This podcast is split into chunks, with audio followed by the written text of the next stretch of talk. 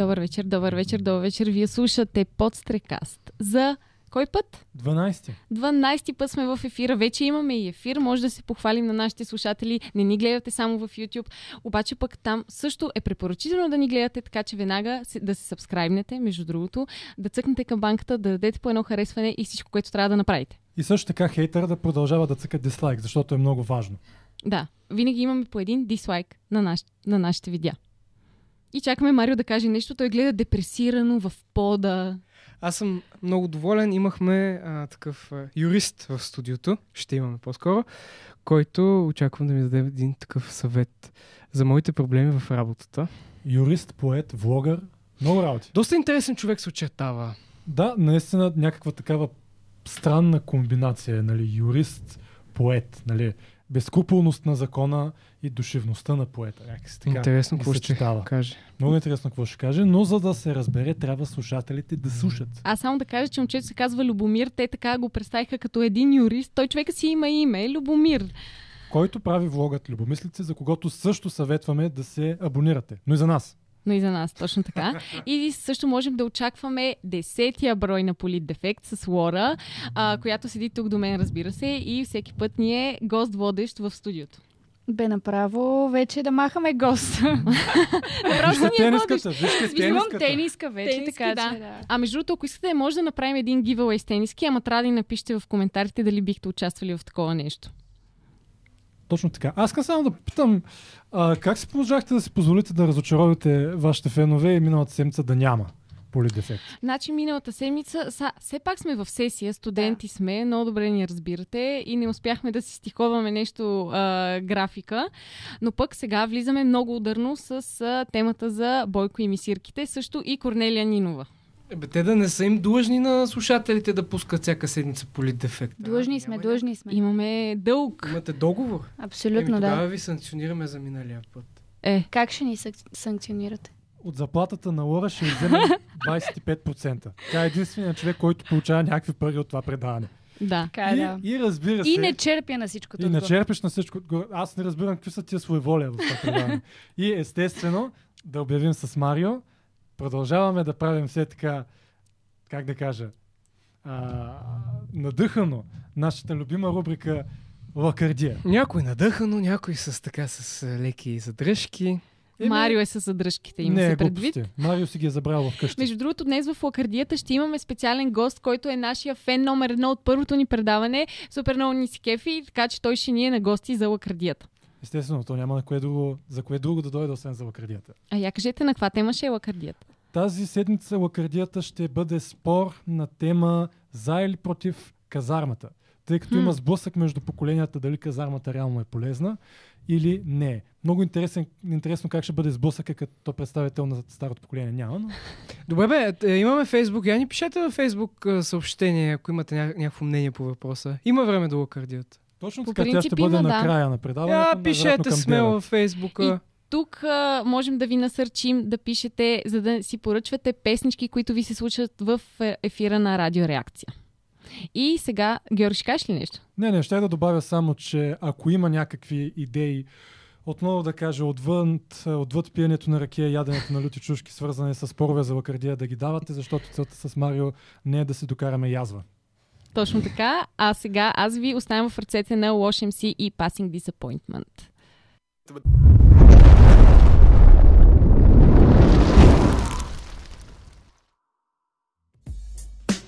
Ех, как и на мен ми се влиза в парламент. Иди, Никога няма да имаш хемороиди. Оценявам чувството ви за хумор, но никак не ми е смешно. По-добре не дей. Там е пълно с дефектни. Никой няма право да ви, да ви спира. Който ви спира, значи той нещо не е разбрал. Слушайте Политдефект всеки четвъртък в ефира на Пострека, защото дефекти в политиката има много. Ще напипваме най-наболелите теми в политиката и ще се стремим да не бъдем политкоректни. Че да не вземе да ви стане хубаво. Наскоро в медийното пространство премиерът Бойко Борисов отново припомни огромното си уважение към българските медии и българските журналисти. До прокуратурата е опасно да атакуваш. Най-вероятно. И затова си търсиш друг враг, за да отклоняваш. И ето вие като някакви мисирки тичат. Сега още веднъж да декларирам, извинявам се, това за мисирките беше прекалено, защото и това Да, бе, но ние не сме мисирки, Не не сте, не Ние не сте. сме казали, като- че вие сте петел или нещо. Поводът за разговора беше изявлението на президента Радев, който с недоверието си от правителството. С това делегитимиране на правителството още повече се задълбочава конфликта между Дундуков 1 и Дундуков 2, поража се притеснения относно евентуалните реформи във валутния борт и цялостно недоверие към кабинета Борисов. Непритеснен Бойко бързо контрира с Аз декември месец съм свалил от него. Благодаря. Да Ето това ми е кажете- официалният коментар. Политдефект се сеща и за друг случай, в който премиерът пак си хареса птица за нарицателно на журналистите. Дръжте се естествено. Дайте пак от начало. Защо решихте да уволните Съседът, съседът ми там има едни пуйки и като им кажеш така и те точно по същия начин звучат.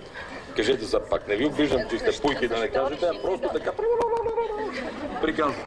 Абе, май се ги харесва тия пуйки и това е. Спомняме си и когато премиерът беше лаконичен в изказа си и вместо да се превъплати в образ на пернато, той просто предложи на журналята да си гледат работата. Аз съм застанал с уважение срещу вас и ми казвате, че ме агитирате да се възползват другите от мен. Гледайте си работа. Но пък, като заговорихме за мисирки, на политдефект му идва на ума една едра, облечена в червен костюм с широко вдигнат клюн. Говорейки за мисирки, няма как да пропуснем да споменем и много неуважаваната Корнелия Нинова. Известна е с крилатата си фраза от 2017 година, че демокрацията ни отне много. Тя по никакъв начин не отстъпва на Бойко Борисов по изцепки. Както тя сама сподели в едно телевизионно предаване, че лекотата на общуване на Бойко и се нрави и явно много се опитва да му подражава. Една от легендарните й реплики, които ще останат в историята е обращението и към Бойко Борисов. Защо не излезем навън да се разберем като мъже? Или това да не ви е футболно игрище в банка, дето с едната ръка ритате в матч, а с другата ядете филия с мас. През далечната 1997 година СДС печели изборите. Няколко правителства преди това се опитват да направят приватизация, но тя се оказва все половинчата или неудачна. Обаче остават големи апетитни хапки, а в тези казуси последна дума има Иван Костов. За изпълнителен директор на Техноимпекс АД е назначена Корнелия Нинова. Тя поема и председателския борт на директорите на Техноимпорт Експорт, друго външно търговско дружество валутен гигант. И двете дружества са били предвидени за приватизиране, като в последствие Нино Нинова оглавява и приватизационния екип, отговарящ за първото дружество. На 28 годишна възраст Нинова участва с още 27 души в дружеството, приватизирало Техноимпекс. В началото на май 2007 година се разкриват големи злоупотреби в топлофикация София. Следствието започва разследване на Валентин Димитров Валю Топлото, тогавашен шеф на дружеството. Оказва се, че следователката, която води следствието е приятелка на заместник министъра Нинова. Според събрани от прокуратурата с СРС записи, Нинова е въздействала на следователката да пази бизнесмена Красимир Георгиев Фронтиер от наказателно преследване по делото топлофикация. Фронтиер е студент на тогавашния министр на економиката и енергетиката Румен Овчаров и бив съдружник на съпругата му, както и участник в едноименен олигархичен кръг, свързан с енергетиката и гравитиращ около БСП. В процеса на следствието се разбира, че е замесен и министърът Румен Овчаров. Нинова е отстранена с решение на премиера Сергей Станишев от поста на заместник-председател през май 2007 година. Заедно с нея е уволнен и колегата й от кабинета, Делян Пеевски, заради скандал с изнудване в управлявания формално от Нинова Българ Табак Холдинг АД. Но ние от Политдефект сме сигурни, че госпожа Корнелия Нинова ще продължава да се бори с неправдата и корупцията в любимата ни страна. И сега... Ми... А, а ти ли се. започваш? А, аз мислех, че директно тръгваме. Ами да, тръгвам. Аз тръгнах да тръгвам и ти също И аз тръгна да... също тръгнах да тръгвам и то гледа какво стана, срещнахме се. Не, а, аз искам да кажа, че понеже тръгнахме да си говорим за опозиция, а, Вестник а, сега пусна една новина, а, всъщност днес, че а, ако софийски избиратели се опълчат на ГЕРБ и предпочитат за районен кмет представител на опозицията пред кандидата на управляващите, районът ще си понесе последствията. Отмъщението е по линия на парите за инвестиции, които централната власт в столицата, която е под тоталния контрол на партията на Борисов, ще отпусне на непокорния квартал. Еми аз не съм сигурен кой точно ще си позволи да, нали, да се Опълчи. Да, нападишаха. Ами да, има такива квартали, които а, са Изгрев, район Изгрев, а, Младост, Панчарево, Кремиковци. Които са с а, Да България, кметове на Да България, нали така? А, не, те под, са подкрепили независимите архитект, архитект Стефан Стефанов, Николай Гюров и Лилия Донкова. Аха. Да. Но също и а, а, там, където са Да България, също Да. им а, претърпяват такива последици от това, че а, не са им районни кметове хора от ГЕРБ. Който не е с нас, той значи е против нас. Това е Да. логиката на ГЕРБ. Абсолютно. А, И тук, извинявай, че те прекъсвам, има една много гадна българска поговорка а, склонена главица сабя не, не я сече, която доста добре се свързва. Доста добре свързва с тази новина, да. а аз така, тъй като ти си младши политолог, искам да те питам, ако журналистките са мисирки, Бойко мисира ли е? Той е месията. Да, да, той е месията. Но той е мисира, сигурно. Да, Защото те бягат след пуека. точно така. Той е медия сам по себе си. Така че... А, искам само да те питам, забеляза ли а, той така, след като се извини няколко пъти за това, че каза, че са мисирки, а, после след това доста така подигравателно каза, сега извинявайте, ама под стрес съм, дали свалиха... Да, те го стресират Те го просто. с- свалиха доверието, какво ще правим сега и изведнъж някой такова кмете на кмета на Перник. Аз с тебе имам най-много доверие. Аз съм забелязала, че а, той има проблем с кресливите жени. Даже, Дразнат го. Дразнят го. Даже беше казал, че не знае Румен Радев как се оправя с тия кресливи жени, като Майя Манолова и Корнелия Нинова, ко- които постоянно му говорят нещо. Така че, Не, може да си гледала този, той беше като беше по господаря на ефира, в който Майя Манолова излиза в парламента да говори нещо на трибуната. Преди това е била Корнелия Нинова и просто дават кадър на Бойко, който като ги види е така се пипа за Да, главата. да, просто вика, майко! да, да, това е винаги. А, не знам ти дали чу, че всъщност след като той се извини, че те не са мисирки, каза, аз не казах, че вие сте мисирки, казах, че сте като мисирки, Да, което нали? е доста Това добре. е съществена разлика. Те не са някакви просто дебели пернати птици. да, да, да. които крещят, само като тях. Това е съвсем, съвсем различно. Добре, а, ти многократно си казвала, че ние тук харесваме авторитети. Точно какъвто така. е Бойко. Е, някак се не му ли се срина вече тотално авторитета, защото то стана малко гав след гав след гав. Сега сме сирките, сега с следващия път не знам какво. Нали, той буквално се държи като пълен силендур.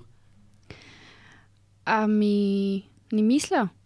Всъщност, според мен, разбира се, има много хора като нас, които изобщо не харесват тези изцепки, но според мен повечето хора приемат тези изрази, ако мога така да ги да кажа, като някаква близост към народа. Самата Корнелия Нинова в а, едно предаване под БНТ я попитаха а, добре, кажете какво ви харесва в а, Бойко Борисов. И тя каза да. лекотата, с която общува той с хората. Да, то това е нали, по схемата аз съм прост и вие сте прости, затова се разбираме. Да, точно това и това се харесва. Но някак се не създава ли просто вече твърде цилиндурско усещане. Журналистите са ми сирки, е, кмет е хубаво, че си ти, нали?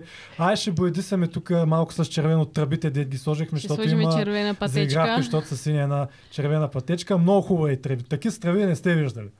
Ами виж, той... А, аз съм го казвала и преди, мисля, че пак в един коментар на Политдефект, че един човек, а, като е толкова дълго време в... А, пред камери и в а, общественото пространство, той започва много да се харесва и започва да си вярва до такава степен, че всичко, което той каже, го приема като нещо нормално. Другото много характерно за него е това как а, командори. Нали, това е прослутия случай, в който Радан Кънев каза за Бай еди кой се. и, той ги мъмри като шеф, ама той не им е шеф и няма кой да им каже, абе, Бай еди си кой. Да, да, да. Ти не си ни шеф. Това беше в... Бях го гледал на... Мисля, че беше на Министерски съвет, където Бойко говори на всички много сериозно. Забранявам ви въобще да вземате някакво отношение, защото ще кажат, че и ние имаме тук някаква намеса за случая с Радев и с Гешев. Да. Нали, той едва ли не е абсолютното шефче и каквото се каже, аз забранявам, вие нямате никакво право. Също така, точно тогава, когато ги командореше, а, каза на една от министърките, Теменушке, ти отиди да направиш ели какво си. Но въпреки това, ако се замислим, А каква е альтернативата на Бойко? Корнелия Нинова. Ами в момента започва да се зара- заражда за идеята за партия на Румен Радев. Тъй като той нали сега направи уникално изявление и половината Фейсбук гръмна с а, споделяния в, за неговата реч по 15 сърца. Да. Значи сега той е новата мисия. Аз Да, пък да, си да. мисля, че на президента Радев много му отива да е президент и си мисля, че той, ако предприеме хода да създаде своя партия, да кажем, или нещо такова, би сгрешил. Ами не съм сигурна, защото той продължава да е а, политика в България с най-голямо доверие в себе си. Да. И много хора го харесват. Даже няколко пъти срещнах в последната седмица петиции за президентска република. Да, това е най-модерното сега в момента. Е, Хората искат България да стане президентска република. Това между другото съм го чувал и в друг случай беше го казал професор Божидар Димитров, лека му пръст, и беше казал, че България трябва да бъде президентска република, но президента трябва да е слави.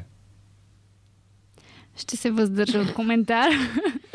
Но, примерно, виж, Майя Манова и тя беше един от политиците, които бяха с най-висок вод на одобрение, не вод на одобрение, процент на одобрение. И тъ- кандидатира се за кмет и цялата тази работа от шумя.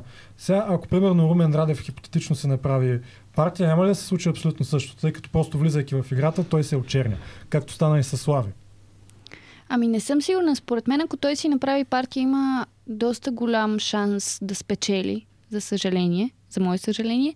И тогава а, тези... Ам, нали, има едни идеи, които постоянно се ги чуваме в обществото и ги четем, че Майя Манова ще се кандидатират за президент. Тук Ня... По-големи шансове ли има от Цецка Цачева, да кажем? Според мен, да.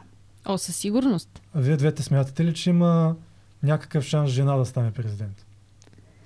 Ми, специално в случая на Майя Манолова, тя все пак има много добре изграден образ в а, медиите и като омбудсман тя според мен се справяше много добре с задълженията си и някакси хората имат доверие. За нея перфектната позиция беше точно омбудсман. Да. Тя се справяше повече от перфектно. Но готов ли е а, българския народ да приеме жена за президент? Нали? Върховния а, началник на армията. Ти би ли приел жена да е президент, между другото? Аз такива скрупули нямам. Според мен... Аз имах против лично Цецка Цачева, когато гласувах за Румен Радев. Защо? А, просто не харесвам ГЕРБ. Аз никога не съм Мгм. гласувал за ГЕРБ. Няма и да Добре. гласувам за ГЕРБ. А съжаляваш ли от този твой избор? А, не бих казал, че съжалявам, тъй като Румен Радев а, буквално върши точно работата, която му е дадена да върши. Той няма някаква реална изпълнителна или законодателна власт. Това е така, но по казва, Конституция той трябва да обединява народа. Според мен това е главната му работа и той не се справя с нея. Защо? Ми защото заради него, не само заради него, но той доста така подстрекава обществото да, да, а, да се Наш- разделя. Наш човек. Да. Подстрекаст. Точно да. така. А между другото, да, а, това е много... Той в момента е в ролята на опозиция на правителството. Да, на той всъщност, той всъщност заема а, позицията на БСП. Да. А той е независим. Не би трябвало да е така. Да. А, тъй като той отново казваме, че е политика, той може да бъде, каз... да бъде казано, че той е политик. В Ми- значението на думата политик. Да, По-скоро не според мен. Нали? Той излиза, дава някакво изявление, казва, че правителството не се върши работата и не работи в полза на народа, но не дава някаква идея как ще се работи в ползата на народа. Ми той не, не е длъжен да дава някакви идеи. Според мен той доста добре си върши работата да манипулира об- обществото и всъщност това изобщо не е за подценяване, защото хората го слушат и ако наистина се вслушат в това, което той казва, на следващите избори може да не спечели ГЕРБ. Да. А, примерно, може ли доверието в него да падне от нещо като а, тези записи с СРС-тата, където я, привидно се опитва да потули някаква проверка на компи, свързана с а, жена му? Ами да, защо не? Все пак това са някакви неща, които не са много добре за неговия имидж. Но някак си, то наистина по принцип погледнато като, отделен, като отделно събитие, това е кофти за имиджа на един такъв човек като него, но някак си според мен по-голямата част от негативите ги обра Гешев за това, че си е позволил да пусне СРС-тата. Да, точно това ще да кажа, че всъщност цялата тази негативна енергия се върна обратно към Гешев. И той някой, не си спомня точно кой го беше казал, че всъщност това е сблъсък на институцията, която е най-нехаресвана с институцията, която е най-харесвана. Да, точно така. В момента Геше вечерната овца и доверието в президента не се е смъкнало чак толкова много и Гешев продължава да е персона на град. И като цяло, нали, той просто прави това, което, това, каквото си иска. Да, абсолютно. Ами, а, аз предлагам да ви поздравим всичките наши слушатели с Миленита брак и също ви подка... подстрекаваме ви, много сериозно ви подстрекаваме да ни пишете във Фейсбук с мнение относно, относно нашите коментари по политическите теми и да си поръчвате песнички. Затова слушайте Миленита.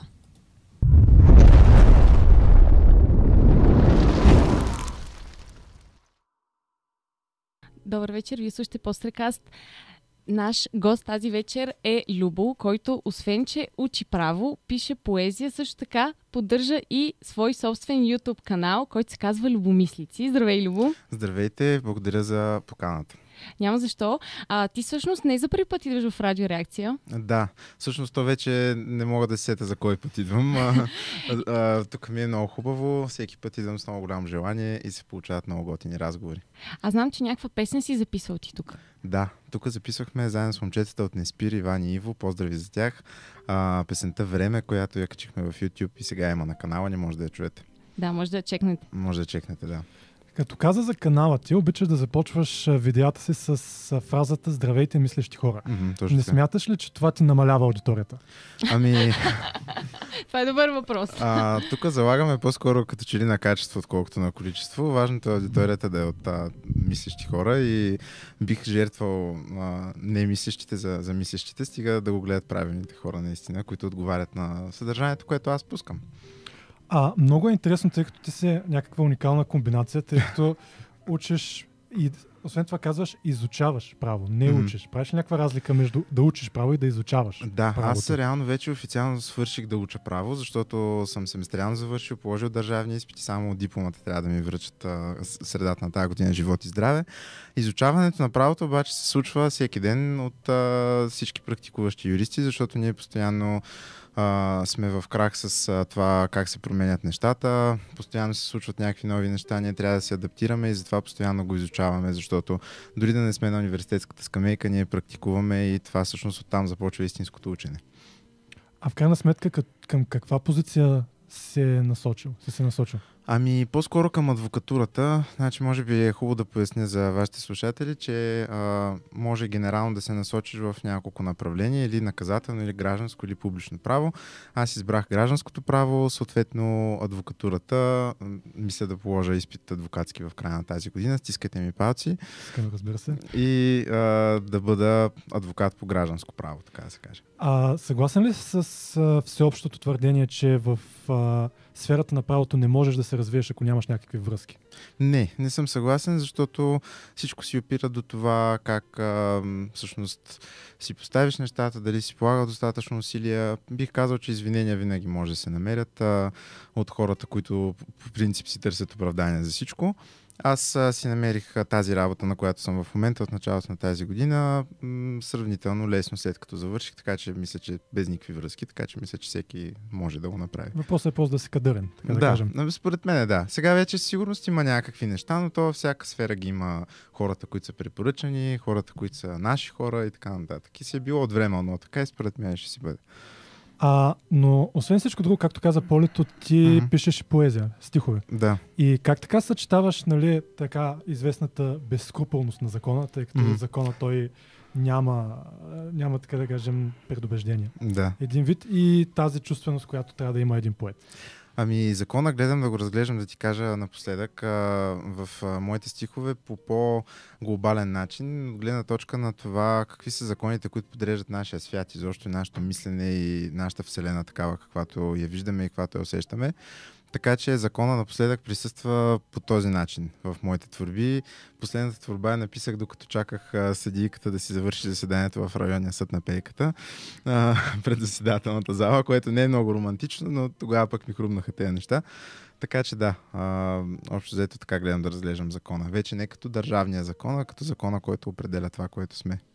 Тоест не е просто, да кажем, наказателния кодекс, Конституцията, Да, да. Нали, по-масови. Да, защото законът в държавата той е правен на, на базата на това как се сложили обществените отношения между хората, а те винаги са били движени според мен от нещо по-голямо, което е някаква закономерност в рамките на Вселената, която всички ние се опитваме да изучаваме по различни начини. Дали чрез физика, дали чрез астрономия, дали чрез право, ние всички търсим някаква закономерност. Математика, програмиране, пък там се опитваме да създадем някакви собствени закономерности на базата на такива от Вселената, така че м- всичко се опира на това. И аз гледам да проникна чрез поезията в този общия закон. А искаш ли, тук, що ти извадих от а, страницата Любомисци в Е. Фейсбук, междинно стихотворението, Браво. аз ще ти го дам ти да си го прочетеш както си го усещаш, за нашите слушатели да видят какво пишеш. Това е новото, ни, новото ми нещо, да, последното ми нещо. От 28 януари го изкарва тук във Фейсбук. Така. М, и то е, да ви кажа малко бекграунд история, то е провокирано пак от а, а, това как сутрин аз ставам, бързам за работа, покрай мен се случват някакви неща и м- тук има някакви причинно-следствени връзки. Гледаме, бе, сега ще чуете. Панталоните си от кълта изтръсках и преминах през междинната контрола. Търся причинно-следствената връзка, докато сламомирам рано сред хора, докато таблото ми намига астигматично, като някой недоспал понесъл си папката. Света неделя пее, на моменти схизматично, глава, която вдига пара, рядко носи шапка. Защото на кого, сред, замъз... сред замръзналите локви, му пука дали са се скарали църквите. Дали е от отца или е филиокве, когато духът ни изпълва отвътре. Когато и мъртвите не се впечатляват, дали ги гощават с мерло или с мента. Бог ги прости, но те дали му прощават, че за червиите всички сме еднакво алденте. Душата, приятелю, душата остава и я виждам застотна в междинна контрола. Не дей да я губиш, нито подценяваш. И в подлеза може да свири виола. Много добре, на мен много ми харесва, между Благодаря. другото. Аз, а, тъй като в момента ми е паднал шанса, най-накрая искам да задам въпроса какво е искал да каже автора. Тук ли? Да. Тук са много неща, както на, на първи план всичките тези картини, които се случват покрай мен, докато а, се движа от и за работа и така нататък. М- от друга страна, нещата, които както говорихме по-рано, движат нашия свят. Причинно-следствената връзка. Дали изобщо има причинно-следствена връзка, дали пък всичко не е една паралелност, която се случва едновременно тук и сега в момента, пък ние още не сме открили каква е действителност връзката. М- тук има много религиозни елементи. Не знам защо изведнъж изби това стихотворение към Изповядваш религия. някаква религия? А, ами аз обичам да кажам, че съм омнирелигиозен, т.е. уважавам абсолютно всички религии, философии и се опитвам да взема ценното от всяка от тях. Например, от християнството състраданието, безусловната любов, прошката, от източната философия, от източните религии, тази непримиримост, воинственост, борбеност. А, изобщо от всички, от всички, всяко нещо по-малко. А нещо харесва ли ти от исляма? М, Ами всъщност не съм го изучавал в много дълбока степен, иначе със сигурност бих взел нещо и оттам, ако опознавах повече неговите свещени текстове. Мисля, че а, до голяма степен там също са а, застъпени всички от тези неща, които, на които християнството ни учи. Просто в днешно време по някакъв начин са изкривени истинските мисиомани, между другото, много се съпротивляват срещу това насилие, което възниква по повод исляма, но то е възниквало и по повод всички други религии, по повод християнството също. Така, така че точно това казвам стихотворението. Нали? На кого му пука кой по високите етажи между църквите и папите и а, имамите се кара и така. Ние всички сме хора, ние всички а, сме замесени от едно общо тесто, така да се каже, което няма значение дали е с квасен или без квасен хляб. Аз по принцип не съм особено привърженик на религиите, тъй като ги намирам за малко, а, как да кажа, смисъл, разбирам за вярата, смисъл да се оповаваш на нещо, което да ти помага да приемаш живота си по-добре, Да. но всичките тези ненужни канони и точно определени начини, които трябва да бъдат четени, някакси Да. това вече не ми допада. Може би тук трябва да направим разликата между религия и догма, защото това, за което ти ми говориш, повече ми прилича на догма, докато религия, а, универсално думата произхожда от завръщане към себе си. Религария означава завръщане към себе си. Тоест, пътя към себе си като религия е... Това е от латинския, А, който се изучава, нали? Да, да. Ами не, аз не съм го изучавал, ми просто това ми е попадало. Мисля, че иначе латинския съм го изучавал в, от гледна точка на правото и знам някои доста ограничени термини, такива от римското право. Но това е различно. Това мисля, че ми е попадало покрай такива разни ам, други текстове на други автори.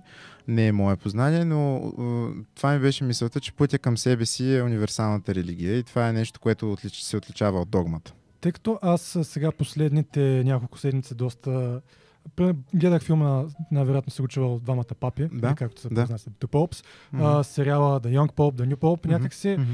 там виждам как реално работи а, Ватикана и като някаква по-скоро институция, която а, отхвърля абсолютно всичко, което е извън техните виждания. Нали? То се чете по този начин, защото е така. Да. Ти нямаш тази свобода да приемаш нещата такива, Мгм. каквито са, което на мен лично не ми харесва. Мгм. Ма, между другото, аз мисля, че нашата православна църква е така, без да я познавам в някакви много сериозни дълбочини, но преди години гледах филм за едно момченце, което учи в семинарията и което нали, си го караха да си много отдадено съответно на вярата, а, което го караха да си учи текстовете как, така, както са записани в свещените книги.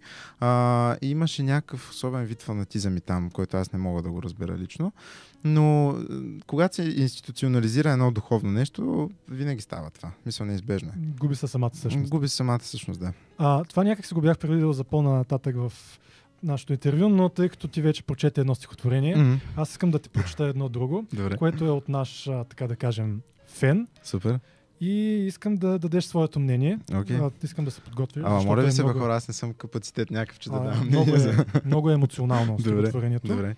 Слушам внимателно. Казва се Тайната на Чичо Ставри. Аз съм Ставри Чичо Ставри с пожълтелите кадаври. Денем хора балсамирам, нощем ходя ги събирам. С гробарката величка имаме една игричка. В месеца веднъж я шибам, тя ми трупове задига. Даже пешо полицаят за аферата не знае, му плащаме в натура, с мара пълним му кобура. Щот величка е пласьорка, бивша даже сутеньорка, вкъщи гледа си конопа и го меши с лоша стока. Вярно, лапета умират, ама щом ги балсамирам, не ето и за мен беда, щот ми плащат на глава. Аз съм Ставри Чичо Ставри с пожълтелите кадаври, денем кихам на ченгета, нощем сам си гледам кефа. Аз съм потресена, само да кажа. И това е вид така малко криминално ориентирана а, поезия. Ние тук с Ники, който ми прави тъмнелите на влоговете, по случайност попаднахме в неделя в една много интересна ситуация, в която бяхме буквално забрани от улицата от един полицейски патрул и ходихме сме поемни лица на Чичо Ставри. И търсихме така наречената билка, заедно с а, екип от полицаи в а, Павлово. Така че това ми напомня на така леко крими, крими тип а, а, поезия, която сега на мен лично не ми допада, но има нужда и от такъв тип поезия. Сега има си хора, които биха се изкефили на това, така че нищо лошо. Между другото, нашия колега Марио от Павлово, той може Да. да помогне много в търсенето на билката. Ами защо тебе не са те взели и не мога да разбера за поемно лице, а мене ме замъкнаха от разсадника от Тамбулийски в Павлово. Тайна остана за мен, но като ни казаха, може да съдействате на полицията, просто някак Няма как да откажеш. Няма как. А, друго, което ми попадна, гледайки някои твои клипове, Да. а, в един от тях говореше за стоицизма. Мгм. А, беше чел към себе си, на Марк Аврели. Именно, да. И беше казал, че на теб ти харесва идеята за това, че материалното трябва да се отхвърли, защото то е преходно и Да. няма смисъл да се целим в него. Мгм. Но в крайна сметка ти си се насочил към професия, която някакси така да кажа се улицетворява с това, Да. как да, как да кажа, нали? много хора, които искат да учат право, е с цел да направят големите пари, както се казва. Мгм. И като се сещаш за някои известни хора, реализирали се в правото, типа на Цацаров, на Гешев, на Марковски, нали? такива мастите буквално и наяли са с пачки, Да. някак си звучи странно да учиш право и да отхвърляш материалното. Да, ами това са този тип генерализации, а, а, това адвокатите не сте хора, нали, или а, това само, адвокатите само за парите мислите и така нататък. А, м- материалното по-скоро го отхвърлям от гледна точка, или по-скоро ме кеф идеята да го отхвърлям, защото нали, всички приемаме до някаква степен материалното, защото сме в физически тела и сме тук на Земята. А, материалното не ме кефи да го приемам, а, колкото това, което ти каза, да не се превърне в моя цел, това да го преследвам. А, то искам да е просто някакъв страничен резултат от дейността, която аз правя. Дейността, която аз правя, искам да бъде в максимално изпълнение на закона такъв какъвто е в момента на такъв какъвто ще се развива в бъдеще и какъвто се надявам да го, така да се каже, да допринеса за това нещо, чисто теоретично или чисто практически. И вече ако започнеш да гледаш на материалното по-скоро като на от- отколкото като на purpose, нали, смисъл на, на знака по пътя, отколкото на самия път на целта, тогава вече за мен идва хармонията. Защото не може съвсем пък да отхвърлим материалното. Ако съвсем го отхвърлим, това означава, че трябва да отидем в а, планината да сме аскети. Да стане Иван Рилски, примерно. А, което също е ставало. Нали? Поклон пред такива хора. Също. Имаме нужда от такива хора. А, въпросът е, че в днешния съвременния свят това няма как да стане и Марк Аврели, между другото, го осъзнава много добре. И той, въпреки че се е намирал в някаква такава среда, която от всякъде е ласкатели, богатства и така нататък, той точно е връщал баланса с тези си мисли, с това отхвърляне на материалното. М- така че важното е да има баланс, важното е да има равновесие. А тогава на тебе, развивайки се да приемем хипотетично в областта на гражданското право, където Мгм. каза, че искаш да се развиваш като адвокат, кое ще приемаш по-скоро за по-големия успех? Примерно, щом не е колко пари си направил дадено дело, примерно били, да кажем, протакал делото нарочно, за да вземаш повече хонорари като М, адвокат. По-скоро не. Смисъл, моя цел в правото би било да защитя интереса на човека, който е дошъл при мен и ми е казал, виж какво мисля в най-кратък текст, виж какво постъпиха гадно спрямо мене или а, случи се един инцидент, сега трябва да ми се заплати обещатение, нещо подобно, да си го представям. А, смисъл, когато, не дай Боже, навън те бутне кола, трябва да има някого към когото да се обърнеш, така че да си потърсиш правата. И аз искам да бъда този човек, към когото да се обърнеш и да ти защитя правата по начина, по който трябва да се защитят. Това някак си, тъй като гледайки клиповете ти, един от тези, които са с най-много гледане, беше, че говориш за депресията Мгм, и за паник атаките. Да. И ти имаш много интересен подход, някак си го говориш един вид успокояващо Мгм. на евентуалния зрител и говориш и за своя личен опит. Мгм. Нали, как се престраши един вид да споделиш за себе си какво е станало. И Мгм. де-факто идеята ти за това, за този влог е да помагаш или просто да споделяш нещо свързано с теб? Ами И двете. И да помагам, споделяйки. Защото тогава, когато аз бях в лошо състояние, ми беше много ценно да видя, че е имало и други хора, които са били там и са минали през това, точно чрез силата на собствения си избор. Решили са да не циклят в тая гадна енергия, решили са да вземат нещата в свои ръце и да надмогнат и да си покажат по този начин на себе си, че са по-силни. А, затова а, така гледам да успокоя хората, че има и други като тях. Ако са в това положение, имало е други като тях и ще има. Въпросът е, че е добре да се подкрепяме и е добре, когато имаме някакъв такъв опит, защото всеки от нас е преживял нещо тежко. М- просто да, да не го теем в себе си, а да, да го споделим на другите. Защото това помага и на нас, да си го излеем така като енергия, помага и на другите да си кажат, а ето, нали, има един човек, който ето жив е здрав, е, нали, всичко прави си нещата, значи и аз мога. Основната цел е че, да, да покажа, че аз не съм нещо специално. Смисъл, аз съм като всички други и всички други, като ме видят, може да си кажат, ми той аз мога нали, да, да, да правя тия неща. Кой ме спира? Кой ме пречи? Само аз си преча на себе си. И това ги амбицира по някакъв А имайки предвид, в крайна сметка, какви са ти били мотивите, въпреки Мгм. всичко, получаваш ли хейт? Тъй като М. това, за което говориш, в крайна сметка е, да кажем, може би леко абстрактно. Да. Получаваш ли хейт за това нещо? Това беше ефемизъм, благодаря ти. Беше мек... Той е меко казано абстрактно нещата, за които говоря, защото аз а, засягам много езотерика, засягам много енергии и така нататък. А, не съм получавал до сега хейт, имали сме няколко задочни спора с зрители, но аз ги разглеждам така като а, възможност пък аз да науча нещо, защото този влог, едната му цел, освен да помагам аз на хора, е и да уча, защото аз не спирам да уча, не спирам да изучавам а, нали, в кавичките енергиите, неща, които въобще не си мисля, че съм някакъв гура, дето е стигнал а, върха на планината. Това помислиш си го край, край на играта. А, получава съм а, по-скоро приятелски базици от разни приятели за астрологията и за тези неща, но аз ги приемам а, забавно и с усмивка, защото все пак а, и аз се шегувам с тях, позволявам и с мен да се шегуват. Важното е човек да не се взима на сериозно. Тъй като ние имаме един доста постоянен хейтър, който Мгм. всеки един клип не цъква дислайк, но не казва какви са му, каква, някакви са му аргументите за това, Мгм. че всяко едно наше видео а, не му харесва. М, Така че ми беше интересно. Но... Ами, а, виж сега то, какво ти кажа? А, вие познавате ли го това въпрос? Няма никаква представа кой е този човек. Нямате идея кой е този човек. Ами виж сега, значи, вие сравни го просто.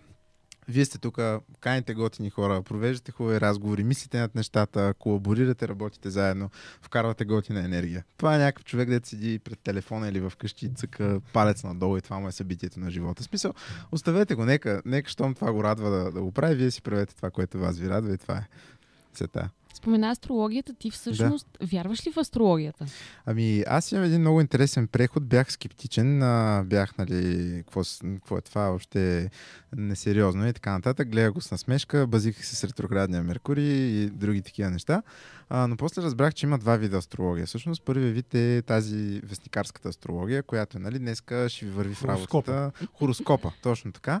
Има едно по-сериозно така познание, което е древно познание с а, разработени много сериозни трудове от математици, философи, древни гърци и така нататък, което е, нали, така да се каже, истинската астрология. И там нещата, които пише, така да се каже, забелязах, че ми до някакъв начин, до някаква степен отговарят на това, което ми се случва. В смисъл някой казва, примерно, сега е период на ретрограден Меркурий, аз се базикам, добре, е хубаво. И той продължава. Възможно е да срещнеш хора от твоето минало. Излизам аз навънка и срещам двама, трима, четирима, нали, човек почва да се замисля какво се случва. А, и започнах така лекичко да се замислям. Викам, бе, това действително има нещо, нещо вярно в цялото това нещо. И всъщност сега разглеждам астрологията от гледна точка на синхроничността. Тоест, това, което се случва горе, се случва и долу с мислите си излъчваме, същото нещо привличаме. И по-скоро го гледам от гледна точка на психологическите явления, които са свързани с астрологията, отколкото на това да се чуда сега какво ще ми се случи в, бъдещ, в близкия месец и да трепера, нали, ох, ретрограден Меркурий, нали, мога нещо да ме удари мълния. Не. А, по-скоро ми е любопитно и ми е интересно. Това някакси аз съм го забелязал, тъй като преди време това да говориш за астрология, за зодии беше а, аз да кажа, че съм зодия Скорпион, някой да ми каже, а не, това е ужасна зодия, аз имам несъвместимост с този човек. Да. Сега някак, нали, добре, има нямаш несъвместимост. Да, да. Но, но и сега изведнъж се превърна в нещо от типа на а, не, казваш, че нещо ти се е случило, mm-hmm. но не те питат за зодията ти, питат за датата и деня на раждане да, и започват, да. а, ти имаш съвпад на Уран с Меркурий в петия дом на четвъртия километър на околовръстното. Да, да. И, и, ти си някакъв, нали, вече абсолютно нямаш представа за какво става дума. Ами и астрологията, да ти обясня накратко, не че аз съм някакъв капацитет, но така са ми казвали на мен, има така, имаш така наречения чарт или натална карта, която се състои от деня и месеца, когато си роден, часа и така на всички тези неща. И се прави едно като окръжност с едни много сложни агли, защото доколкото разбрах, първите астролози са били гръцки математици а, и се получават въпросните тези неща, които. А, това някак се, дори да ти е изненадващо, ми е доста познато, тъй като майка ми е много навътре в астрологията mm-hmm. и тя има една програма на лаптопа си, която е Именно. е точно с тази карта. Да. На руски мисля, че беше. Да. И въвежда там някакви дати. Той е буквално като все едно някаква карта за лабиринт, някакви такива стрелкички да, наляво да. и надясно и тя се ги чете там и се ги разбира напълно. Mm-hmm. И някакво ти казва абсолютно конкретни неща, убедена във верността им. Да, на един мой приятел му беше го направил това и му каза, че след една година ще си хване приятелка, с която ще бъде много-много дълго време mm-hmm. и най-интересното е, че позна. Ами, Абсолютно позна. Да, аз обичам да кажам, че астрологията, както и всяко друго учение, не представлява някаква книга за това какво ще е нашето бъдеще, защото нашето бъдеще зависи от нашия избор. Астрологията прави една основа. Тя ти казва това така се случили нещата, когато си роден, такива са ти предпоставките за развитие. От тук нататък вече какво ще правиш, си е лично твой избор.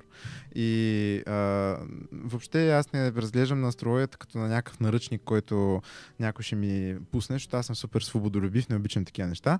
Е, и аз ще седна да го спазвам като някаква нали, свещена книга. Не. А, това е основата, това е нещо, за което мога да имам едно на ум, да си внимавам и да си действам по начина, по който аз си преценя и смятам за правилно. Съобразно, така леко с, с това знание. А коя е тази дама, която всеки път канеш да говори? А, дамата е Вива, тя е наша много скъпа семейна приятелка. А, тя е една от хората, които са всъщност м- дали много сериозна подкрепа на моето семейство в един много труден момент. А, така че а, я познавам, тя ме познава всъщност още от изписването ми. Тя е човек, който ми е снимал изписването тогава, още 95-та година, като е нямало смартфони, и камери и така нататък. А, и тя всъщност се занимава с всички тези неща. С астрология, кашови записи, рейки, всякакви други практики. Тя между другото е психолог и математик. Тя ми е преподавала а, комбинаторика в 11 клас, защото аз абсолютно нищо не разбирах и ходих при нея. Тоест тя може да ти обясни както комбинациите, вариациите и пермутациите, така и съвпада на Оран и Нептун, колкото и странно да звучи. и тя е една, един, една прекрасна личност, на която много, много благодаря. Но тук искам да кажа, че в никакъв случай не искам моя канал да се свързва с това, че в смисъл, това не е канал за астрология. Това е канал, в който има Да, много тъй гледни някой точки. преди да дойдеш беше казал, ще идва Любо астролог. А, Да. А, значи, първо, аз не съм астролог. А, аз съм водещ, също като вас, който кани гости. Тези гости, нали, колкото вие сте в момента юристи, поети, писатели и така нататък, толкова аз съм астролог като покана Вива. А, там, има, там говорим и за медитация, говорим за стоицизъм, както ти каза, за философия, за всякакви такива интересни идеи и теории, както аз обичам да казвам. Така че това е влог за всичко. И се надявам всеки да може да се разпознае в него. А, сега малко да минем и за, за поезията, тъй като а, мисля, че ти си ходил на някакви четения, в смисъл да си представяш мгм. а, стихотворенията. Къде, примерно, един човек, който поставяйки се на твоето място в самото начало, може да отиде, за да си представи това, което е написал пред други хора. Мгм. Мишо ми е споменавал нещо типа на прочети ми, май се казваше. Да, да. Или нещо такова. А, да, има много литературни общности, има а, събития, които се организират от тези литературни общности, а, на които всеки може да отиде. Сега някои си допускат само вътрешни хора, но тези, на които аз съм ходил, са по-скоро отворени общности. Една от тях е Асоциацията на младите български писатели. Събираме се всеки, т.е. аз тази година не съм ходил, ходя на работа, но всеки понеделник от 6.30 събираме в Български културен център. Организират се четения от време на време и събития. В Отвъд кориците съм публикувал а, като по, нали, съответно преди няколко години и там сме правили четения. А, доколкото знам, тетрадката правят много четения, така че който е като мен се интересува от някакви такива неща, може да потърси някакви литературни общности. Те всички си имат страници във Facebook и а, разни социални медии и сайтове и така нататък и може да влезе в контакт с тях. Те са много готини хора и със сигурност може да си представи нещата. И така като за финал и да е в твой стил, Мгм. какво можеш да кажеш на нашите слушатели, зрители, които да кажем част от тях са от мислещите хора?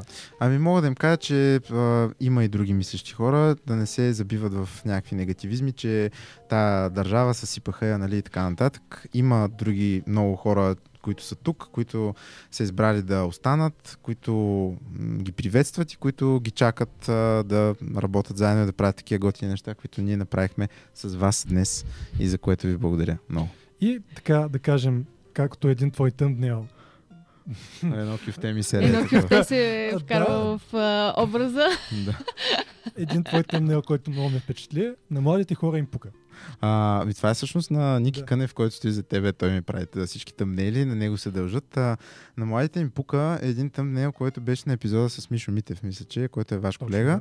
И да, наистина ни пука какво се случва около нас. А, не сме някакви а, индиферентни, а, интересуваме се от много неща, четем много, а, опитваме се да вникнем в този живот, бе да видим какво се случва там. Нали, търсим и това не е симпатичното, ние затова сме и млади. Именно, всъщност не сме някакви тотално незаинтересовани, както голяма част смятат с нашето поколение. Не, да, не сме чичоставри. Да, не сме чичоставри. Не сме чичоставри. Някой от нас, сега други от нас се кефят на чичоставри, но има такива, които не се кефят на чичоставри. Всъщност това беше посланието от... Да, това е Да. много хубаво което- послание. Аз призовавам а, всичките хора, които ни гледат в а, YouTube и които ни слушат на живо в момента, да чекнат а, Любо, Любомислици в Facebook, в YouTube и така и да се сабскрайбнете. Благодаря. Освен за пострекасти за Любо. Благодаря.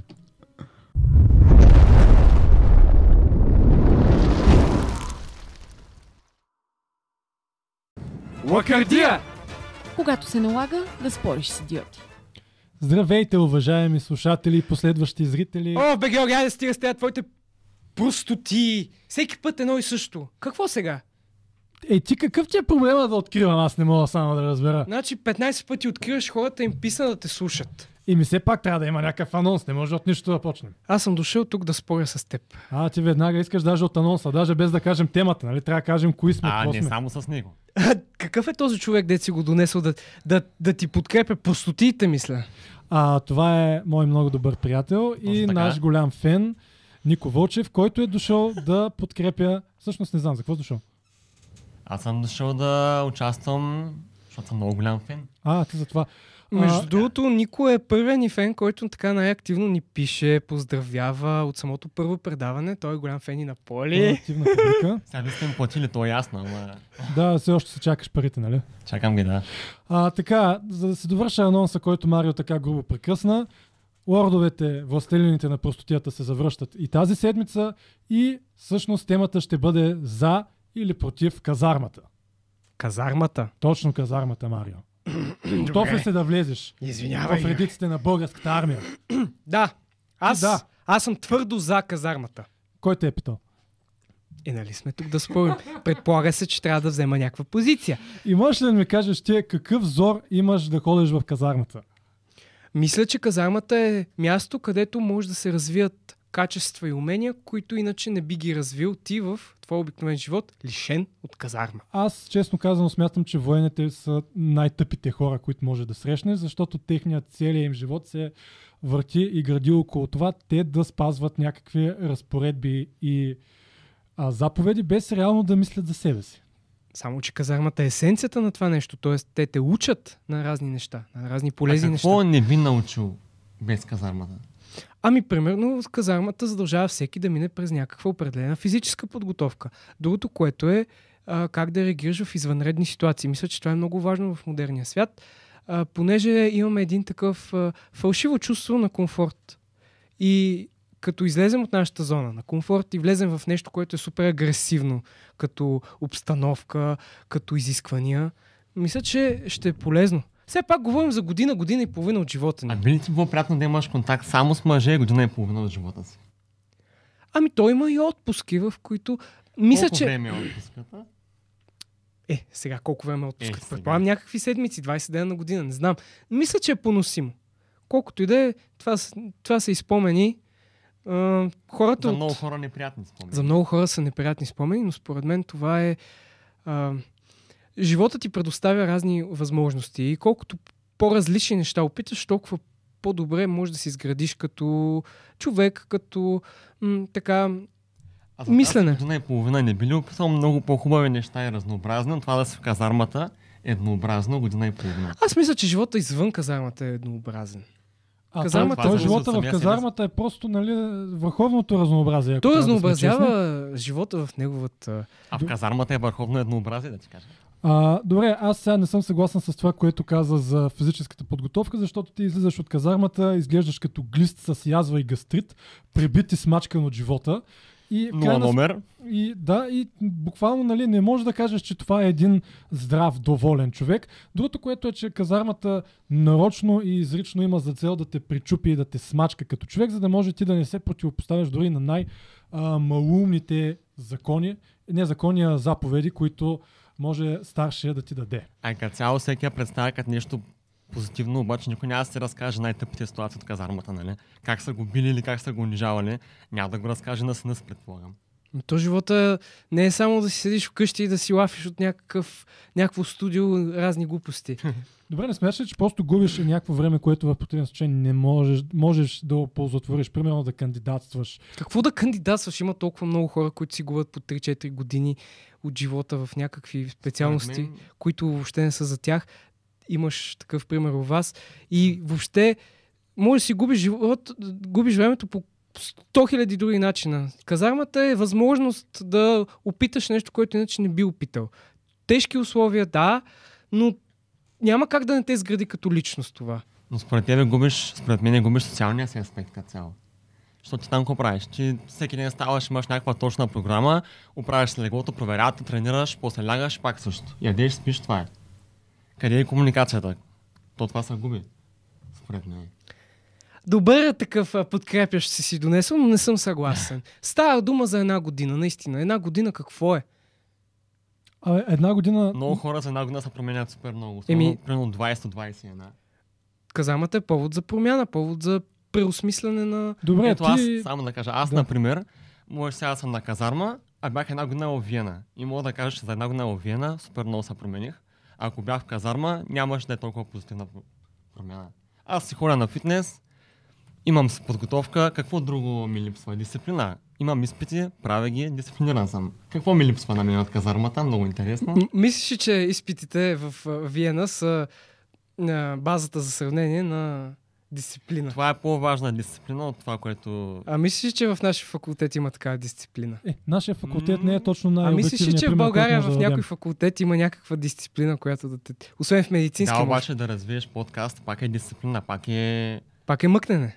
Пак Да. е мъкнене. Марио такава физическа подготовка не е виждал никога. Тия четири етажа да ги мъкне всичките тия работи. Вие сте тотално против казармата, така ли? Реално не. Аз не виждам абсолютен, абсолютно никакъв смисъл от нея. Дори ако приемем самата а, идея за това да ходиш в казармата, това е в случай на война и на военни действия, ти да си подготвен и да можеш да се включиш в редиците на българската армия. Според мен всички тези, които са завършили казармата, в един хипотетичен военен конфликт, отивайки на така наречения фронт, когато чуят три куршума да им повишават по кръглата, ще се насерат в гащите и няма да мръднат от мястото си. Георги, не. не е това идеята. Идеята е да те учат на отговорност, на дисциплина. Идеята е като видиш човек, който пада и си удря крака, да отидеш да му помогнеш, не да го подминаваш. Не, ако паднеш в казармата и си удариш крака, най едното наритат. Говоря за Това, като излезеш. Говоря за като излезеш от там. Реално има хора, които... Тези хора, които биха се дисциплинирали, биха ходили да тренират, са просто малка извадка от всички хора. И реално има много хора, които няма да тренират, няма да се дисциплинират, ако някой ни го набие в главата. За тези хора това е правилно. Но просто не за всички. Има позитиви, но то зависи от това колко се сам дисциплиниран реално и сам ли си наложиш тези неща. Казармата не е мястото, където да Това въжи преживееш. за всичко. Това, ма, да. ма защо казармата го говориш като някакво нещо, все едно преживяваш някакъв душевен катарзис? Защото е нещо, което няма да изпиташ, ако го няма. Ама защо трябва да изпитваш нещо, което е гадно? А откъде знаеш, че е гадно, като не си бил? А ти откъде знаеш, че е хубаво, като не си Ами бил? Защото разсъждавам. Ми и аз се разсъждавам. Представям си, че това е нещо, което до сега не ми се е случвало, няма да ми се случи до края на Добре, живота. представи- Има доброволна казарма. Да, може да се запишеш. на Реално нея. можеш. Реално има доброволна Какво казарма. изпратихте ли? Толкова ли беше? Добре, примерно, нали всички, Чакаме една година по-късно, да нали всичко ще бъде същото. а, д- а, всички разказват някакви весели истории от казармата, но това са някакви 3-4 истории, които можеш да разкажеш са сравнително И са бейсик и всеки ги е преживял. свестни. Представи си, че си е ходил цял ден по къра, мъкнейки безсмислено а, някакъв полуработещ автомат в а, някаква униформа, която въобще не отговаря на метеорологичните условия и се потиш като прасе. И най-накрая искаш да се пребереш да изядеш нещо и това, което ти сервират е дърта ряпа, разрязана на 4 и бобена яхния без нито един боб. И ти искаш да се самоубиш в този момент. Въобще не мислиш за това, че всъщност аз тук реално преживявам наистина много интересни неща, които няма да ми се случат. Не, ти Реално? искаш да се разкараш там с 200 км. Реално ти учиш дисциплина, подготовка физическа и какво друго научаваш. А колко неща не научаваш. Реално с това.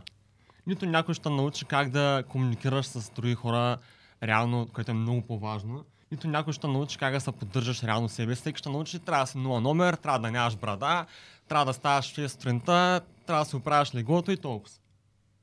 Какво ще кажеш? Ще кажа, че сте коне с капаци. Какъв е проблема сега? Много ясно, че няма да те учат как да комуникираш с други хора в казармата. Другото е, реално и също тази казарма и света е напълно различен. Особено в днешно време една година е супер много.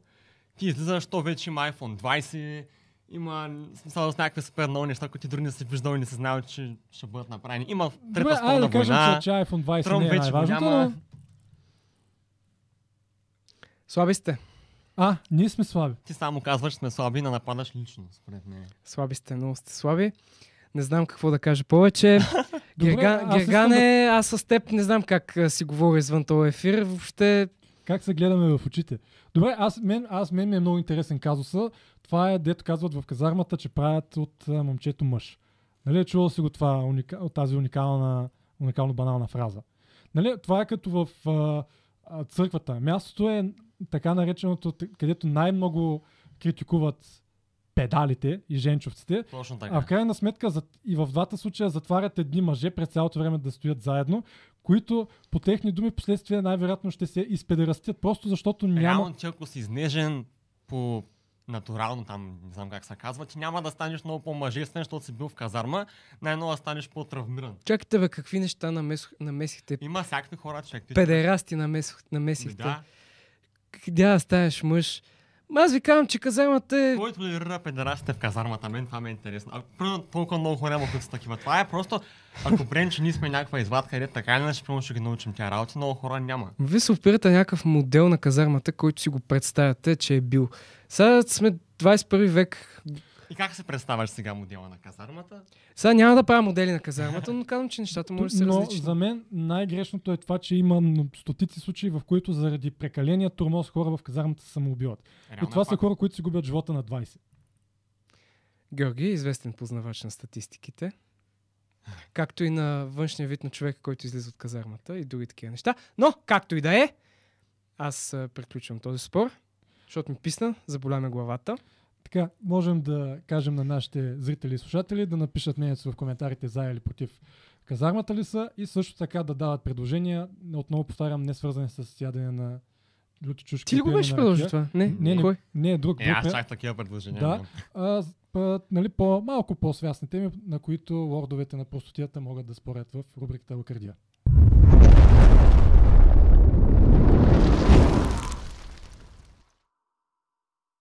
И обявяваме края на нашето предаване за тази вечер и за тази седмица.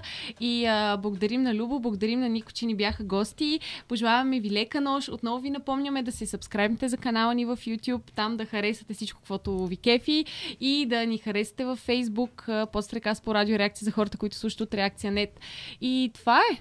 Нещо, някакви добавки?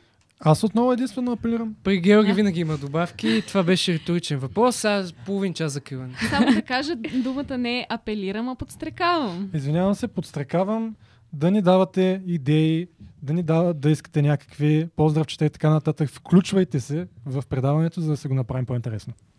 И така, пожелаваме ви лека нощ и очаквайте YouTube видео неделя, понеделник и така.